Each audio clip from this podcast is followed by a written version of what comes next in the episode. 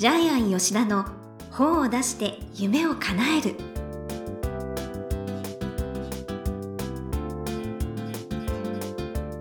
こんにちは倉島真帆です。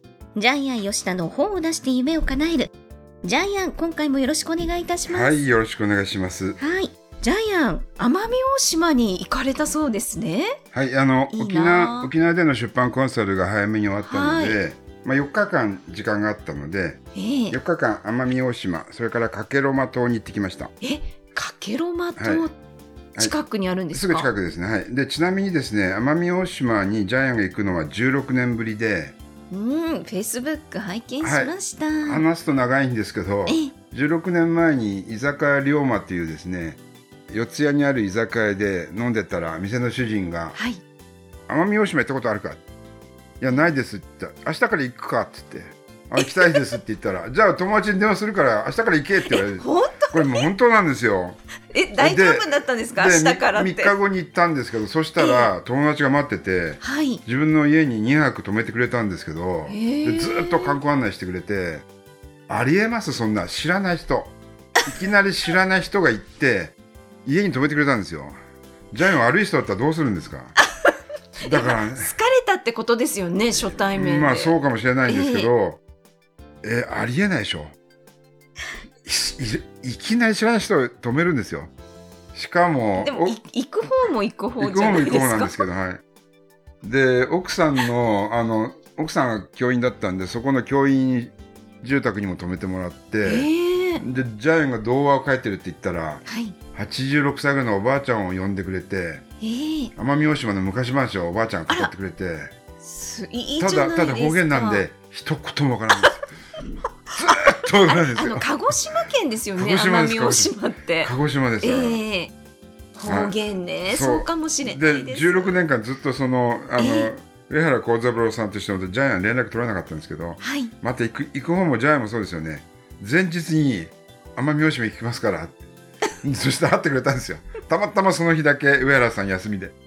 でのの16年ぶりに飲みましたけど、はい、で、この後ですねこの奇跡の話はずっと実はありえない話がずっと続くんですけどこれね話してるとまた20分ぐらいかかそうるんで。ですね。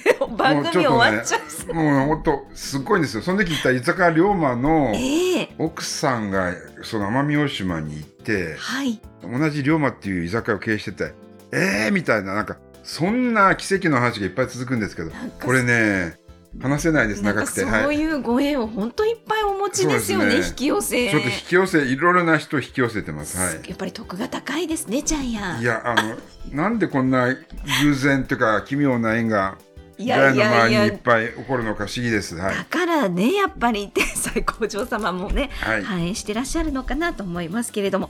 ということで、ジャイアン吉田の本を出して夢を叶える、今回もよろしくお願いいたします。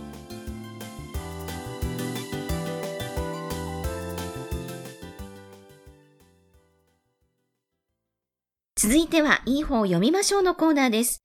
このコーナーは、ジャイアンが出版プロデュースをした本も含めて、世の中の読者の皆さんに読んでもらいたいという、いい本をご紹介しています。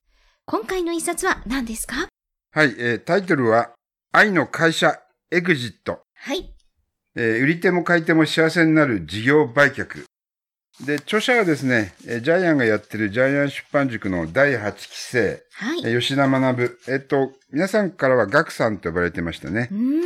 はい。で、これはですね、会社売却の、事業売却の本なんですけども、はい。会社エグジットっていうのは、要するに会社の最終的な出口ですね。あはい。あの、まあ、エグジットって漫才師いますけどね。うんはい。出口ですね。はい。じゃあ、あの、ガクさんのプロフィールを簡単に読んでもらっていいですか？はい。人生100年時代をサバイバルする事業承継アドバイザー。1959年、秋田の山深いマタギの里に生まれる。株式会社リクルートに就職後30年以上、7500社の中小企業、延べ2万5000件、5万人の人材採用業務に関わられます。成長企業に会社売却は自分の次の人生を見据えた行動であり、周りの利害関係者に幸せをもたらし、事業承継のベストチョイスであることを提案。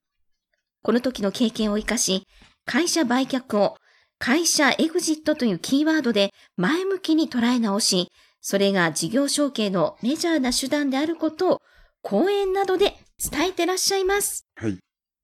で、まあ、この本はちょっとですね、恐ろしい本なんですけども、えこのまま行くと日本の中小企業は後継者がなく、そうですね。まあ、極端な話、3分の2潰れてしまいます。ええということは日本の国力がどんどん落ちていくっていう本ですね。はい。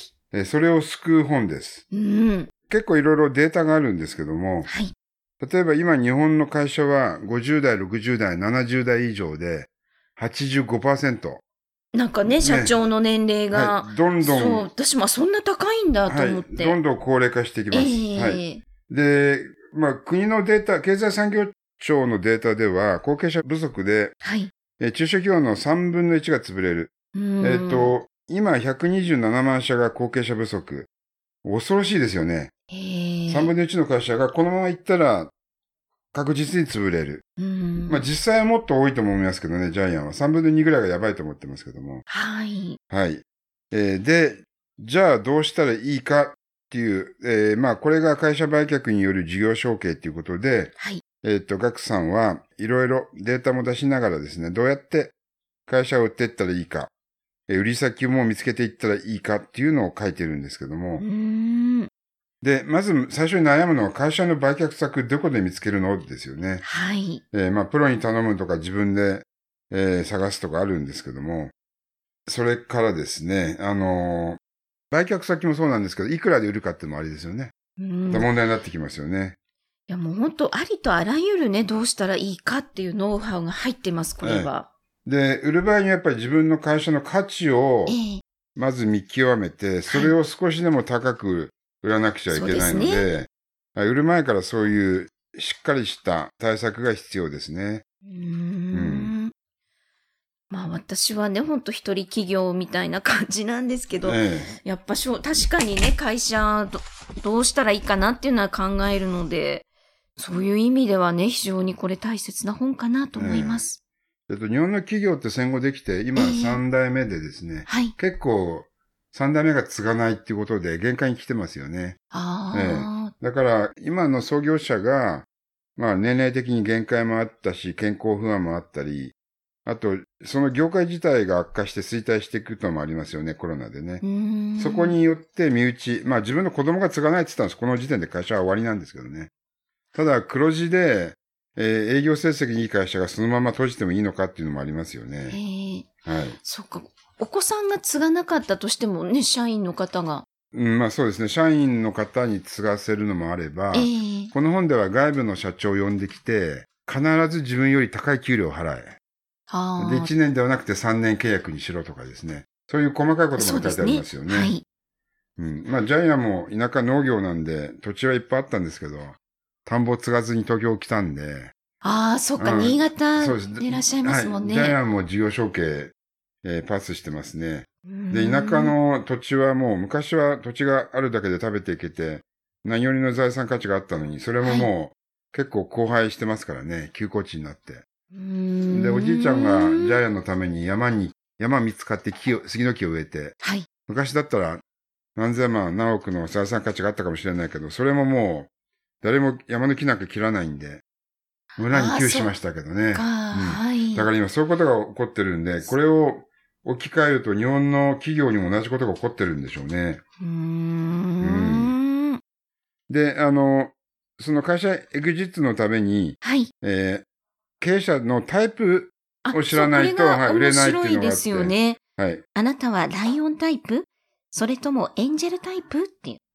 パンダとかね、はい。はい、ペガサスとかいるんですけども、それによってまた売り方とかまた異なってくるってことですよ。ね。うんん。タイプ別になると思わなかったんで、これはちょっと面白かったですね。はい。で、あの、後半はですね、えー6章以降は実際に、えーまあ自分でプロデュースして会社を売るスケジュール帳とか書いてありますね。はい。この流れで会社を売ってくださいっていう、えー実務編が6章ですね。はい。はい。えーで、まあ会社を売るためのシナリオを描いてですね、そのシナリオ通り言っていく。うーん。はい。ね、最高の事業承継を遂げるために知っておくべき 7W2H の法則とか、あと、査定からスケジューリングまで4つのプロセスとか。うーん、ほんと非常にね、役に立ちます。経営理念 6W1H の法則とは？とか、えっ、と、査定の基本、え算式を教えようとか。要するに自分で査定ができるようになるわけですよね。はい。はい。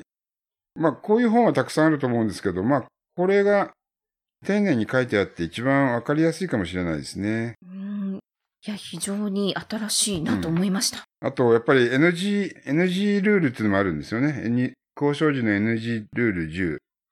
えー口の軽い人に話すな。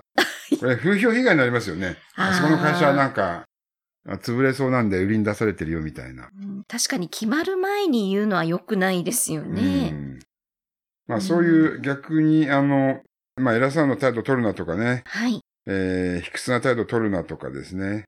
あと、自分の会社を古代に見せるなとか、いろいろ手取り足取り、えーやってはいけないことも書いてありますよね。うんうん。話のテーマは金ばかりとかやっぱりプロに頼んだらいいですよね、こういうのはね。えーえーまあ自分の力でもできるんですけども、はい。はい、プロと相談しながらやっていった方がいいようにジャイアンは思いましたう。んでも、本当ぜひこの吉田さんに、ね、吉田、学さん、学さんとね、言ってたそうですが、うん。ね、頼まれてください。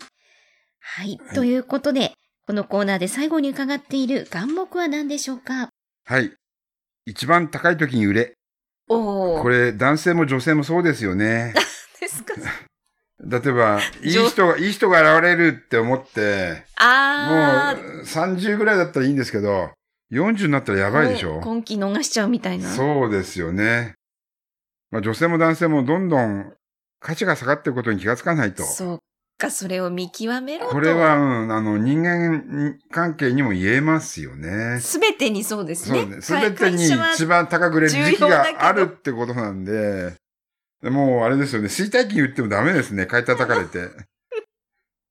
まあ、客観視がね、重要ですよね。重要だよねだからあんまり高望みしちゃいけないんですよね。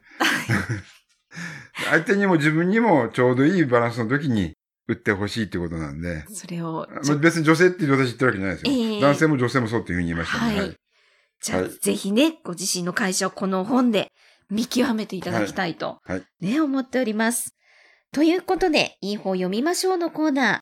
今回は、愛の会社エグジット。売り手も買い手も幸せになる事業売却。吉田学さんの一冊をご紹介しました。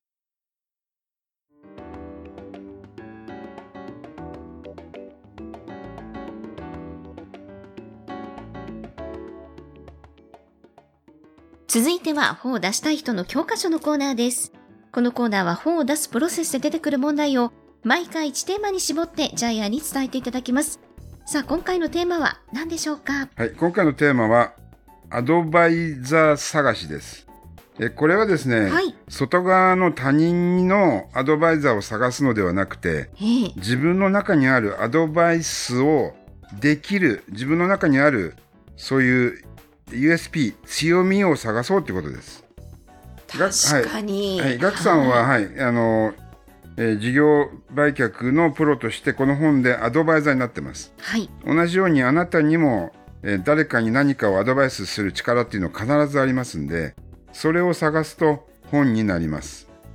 なるほど、はいそれは専門的な要素ってことですかね。専門的な要素もそうですすし、えええーと自分が時間とお金をかけて培ったもの、今まで。はい、それから自分が好きで、えーワクワクしてたまらないもの、これが自分の中のアドバイザー探しです。確かにお金になる部分ですよね、そこって本そうです当に。あなたが誰かのために何かをやってくれて、相手がお金を払って喜んでくれる。これがあなたの中のアドバイザー探しです。へえ。じゃあそれをテーマに本を書くと。はい。ということで、ね必ず、はい、あなたの中にアドバイザーはえ眠っているので、それを掘り起こして本にしたら、売れるいい本ができるということです。おまたいいアドバイスはあどありがとうございました。ということで、本を出したい人の教科書のコーナー。今回は、アドバイザー探しということでお話しいただきました。どうもありがとうございました。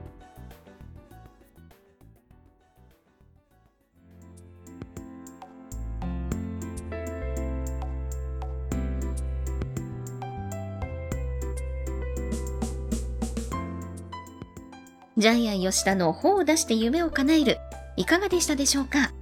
この番組では、ジャイアンへの質問もお待ちしています。例えば、出版に関する質問など何でも結構です。天才工場のホームページをチェックしてみてください。また、この番組で質問を採用された方には抽選で、ジャイアンのサイン入りの本をプレゼントいたします。それではジャイアン、今週もどうもありがとうございました。はい、ぜひ皆さんも自分の中に眠ってるアドバイザーの力を探してください。はい